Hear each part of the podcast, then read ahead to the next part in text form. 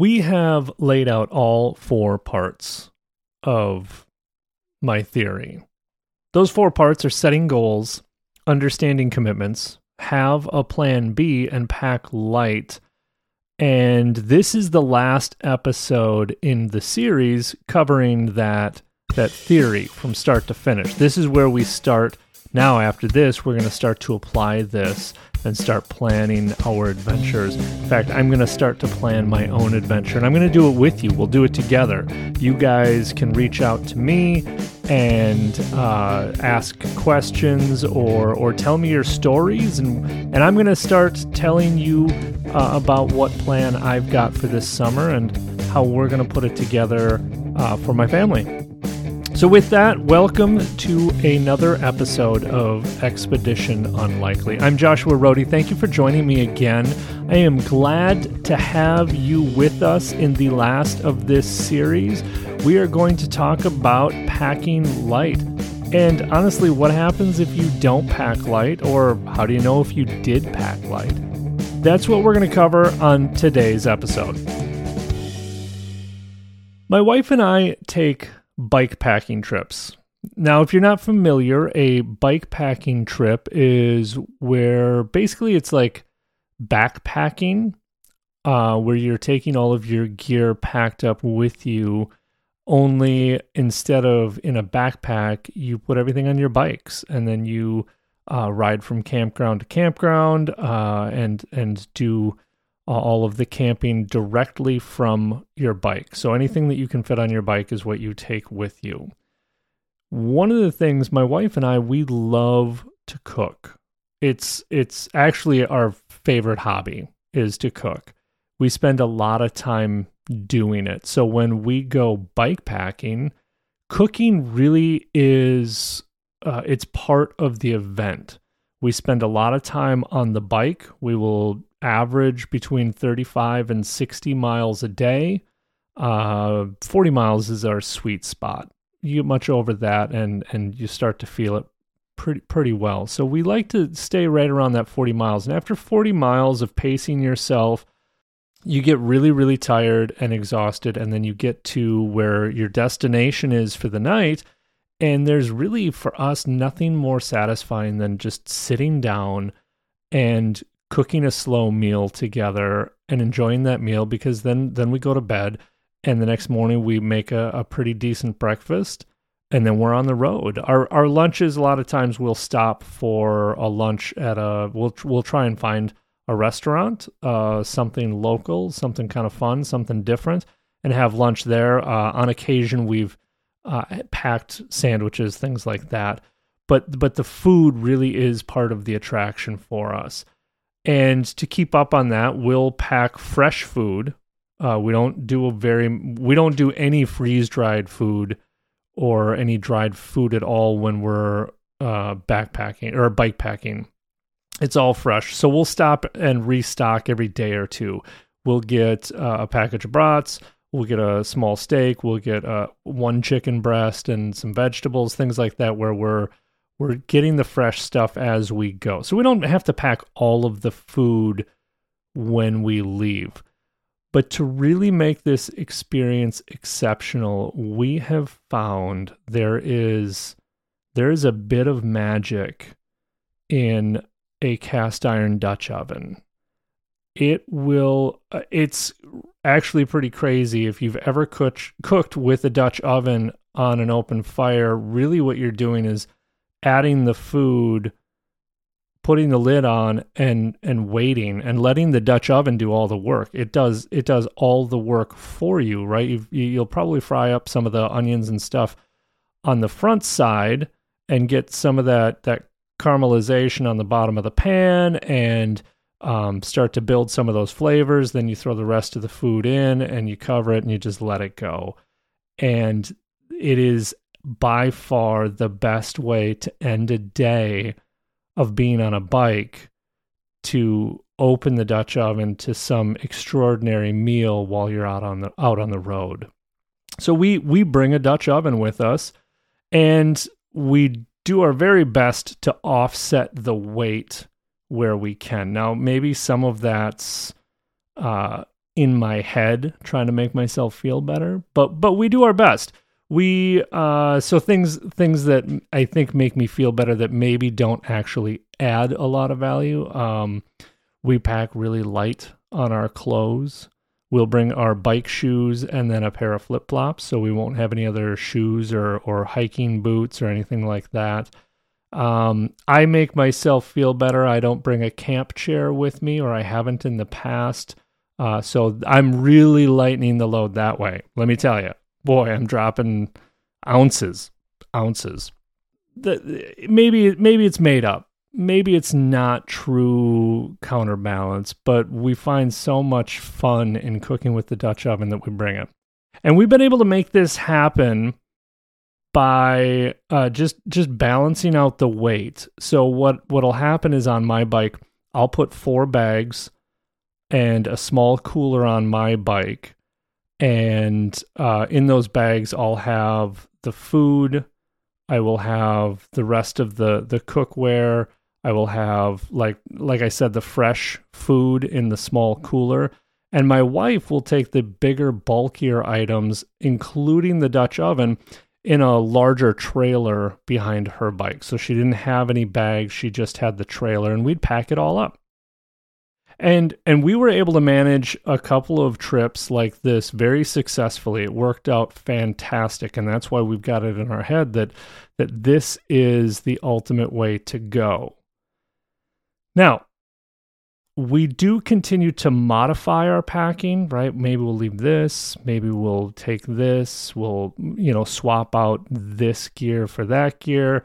So we continue to change that and we continue to change and upgrade our bikes. And about two and a half years ago, my wife upgraded her bike. She was using uh, uh, her old road bike, and that's why we used the trailer because her bike didn't have any racks on it, couldn't put any bags on it and it was time to get an actual bike for bike packing. So we went and she picked out the bike, she picked out all of the parts, she put a lot of time and effort into it, and it is a beautiful bike. It is absolutely gorgeous. And now she can take bags. Um, so she's got the rack on the back. She has the fenders. She has all of the setup so that it is it is beautiful and it is ready to go. However, because of the fenders, she's no longer able to take the trailer. So we can work around this. We can figure this out.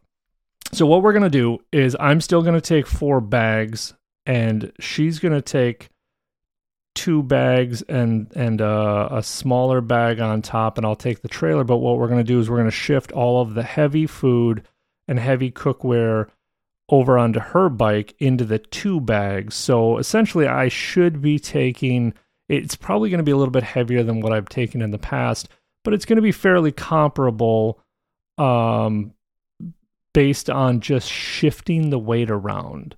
Right, I'm going to have uh, her clothes and my clothes, where previously she'd take her clothes and she'd take the tent and the sleeping bag. I'll have the sleeping bag and the tent and so we're we're trying to mitigate this this change but but ultimately i got i got the dutch oven because it wouldn't fit in her bags it's not going to fit in a bag on the bike so it's in the trailer and now i have the trailer and some lighter bags and we got all this set up and we are ready to head out on a trip that we had planned that's about 275 miles uh, that we were going to start from our house and go one way, 275 miles on our bikes with all our gear. And we couldn't be more excited. Now, the morning we started out, it was raining. It was a little bit chilly. Um, it was it it was actually kind of kind of a miserable day. Uh, it, it just wasn't wasn't the way we wanted to start the trip out, but we've biked in rain before. This isn't going to stop us. So we get started and we get just outside of town and uh, we stopped for lunch like we usually do. We don't bring bring lunch. We try and stop someplace. Uh, means just a little less food that we actually have to carry with us. Because of the rain and the cold, uh, the the restaurant that we stopped at felt great. It was dry and it was it was a wonderful way to just get get on the bike, get going, kind of kind of mentally set ourselves up, stop for lunch, and then get back on our bikes and and finish up for the day. At about mile 20, I started to feel a dull ache on the inside of my right knee. And now that's not terribly unusual. I'm in my 40s, and uh, whenever you bike with any kind of strain, or actually most physical activities these days, uh, you'll feel some twinge somewhere at some point. So I didn't really think a whole lot about it, but I did start to pay attention to it. And in the back of my mind, it was clear that we still had approximately another 20 to 25 miles left to go that day. We were only about halfway done.